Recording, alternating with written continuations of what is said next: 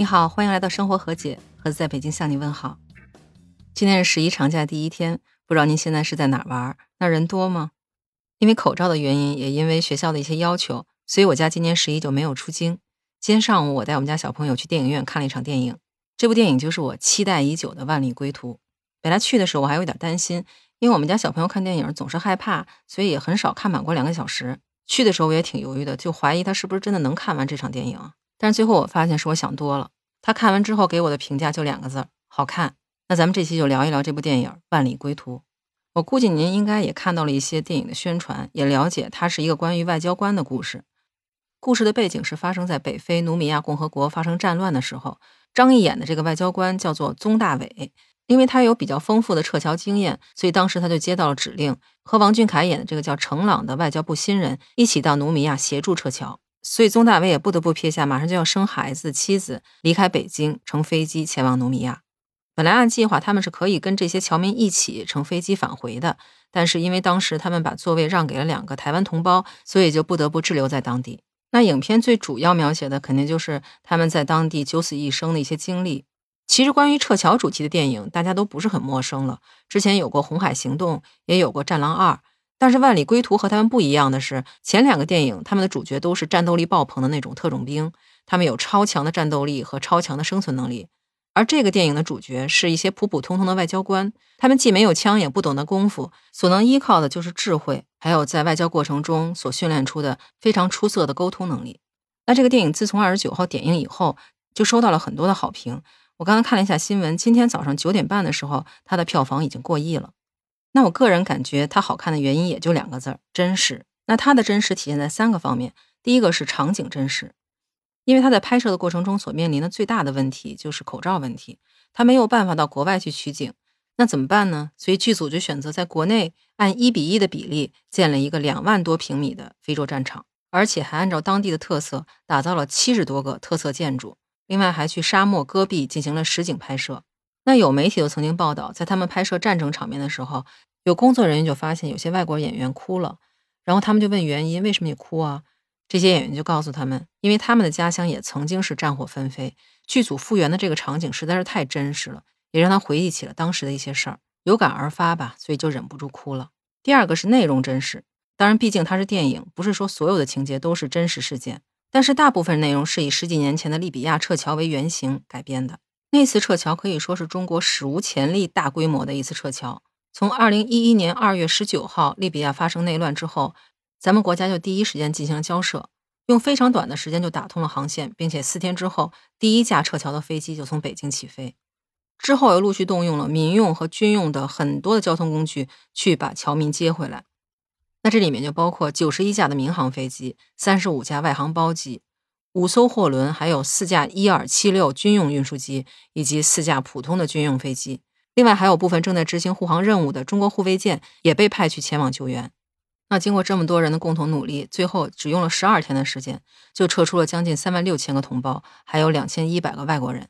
那在利比亚撤侨的一些相关报道里头，我也发现了一些很有意思的小故事。那这里我也挑一个跟您讲一下，也许对您以后看电影、理解电影情节有所帮助。在动乱发生大概十天之后，有一部分人就没法撤离，为什么呢？因为他们大部分人在逃难过程中把护照给搞丢了，所以被利比亚政府给扣押了。当时使馆是为了保护他们能够安全撤离，工作人员就加班加点制作了大概一千多份证明材料，而且这也是第一次在国际上有国家使用一张纸作为公民的应急旅行证件。但是因为侨民实在是太多了，所以当时也是迫于无奈，有工作人员就想出了一个比较简单快捷的办法。那就是你唱中国国歌，只要你能完整的唱出来，就可以顺利的通过检查。那像这样类似的小故事其实有很多，我就发现电影编剧是很巧妙的通过一些艺术处理，把他们都加入到了电影情节当中去。所以如果您打算到影院去看的话，您也可以留意一下。第三个是人性真实，我感觉这个影片所塑造的外交官的形象是非常有血有肉的。就比如说张译演的这个角色，在和叛军玩赌空枪的时候。他所表现出来的状态是非常恐惧的，但是同时他又觉得他有责任把这些侨民安全的送出去，而且当时他面临生死选择，所以对妻子女儿是很不舍的。这块情绪就让人感觉非常的复杂。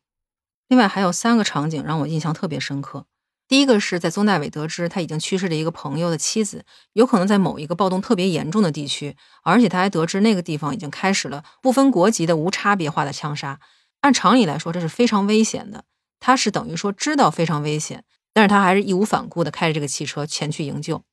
那这块影片的处理挺特别的，他没有像常规的一些电影放一些非常悲壮的音乐，他放了一首非常欢快的歌，是郑智化唱的《星星点灯》，就有点像咱们平时说的那句。明知山有虎，偏向虎山行的状态。明知道很危险，但是我一定要去救这个人。我宁可冒着生命的危险，我也要把他救过来。所以当时我想到这儿的时候，就已经是泪流满面了。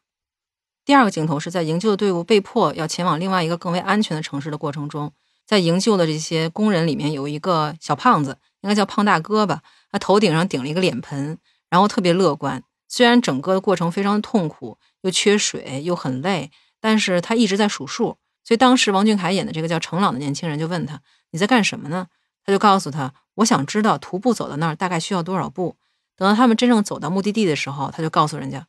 我终于知道要走三十二万六千七百一十三步。您从这个步数就能看出来，这一路上他们走的多么辛苦。”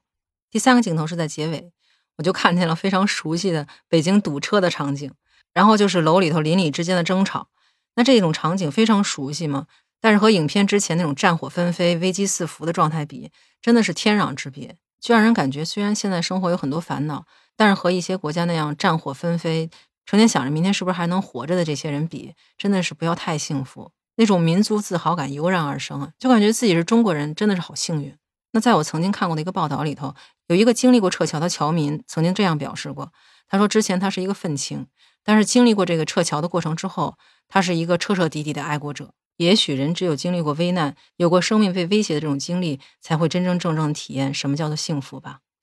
那截止目前，我在网上看到网友关于这个电影的评论，就只有这么几个字儿：好看，好好看，好厉害。也有人说准备三刷，所以我是真心推荐您能够去影院看一看这部好电影。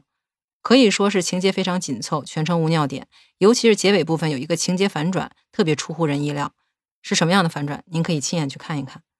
哦，对了。还得提醒您，一定要做到最后。最后是有彩蛋的，彩蛋里面您能看到吴京，他演了一个特别让人出乎意料的角色。那最后，因为今天是国庆节嘛，我也希望借这期节目祝咱们祖国母亲生日快乐。作为一个中国人，我感到非常自豪，相信咱们国家会越来越好，咱们的生活也会越来越好。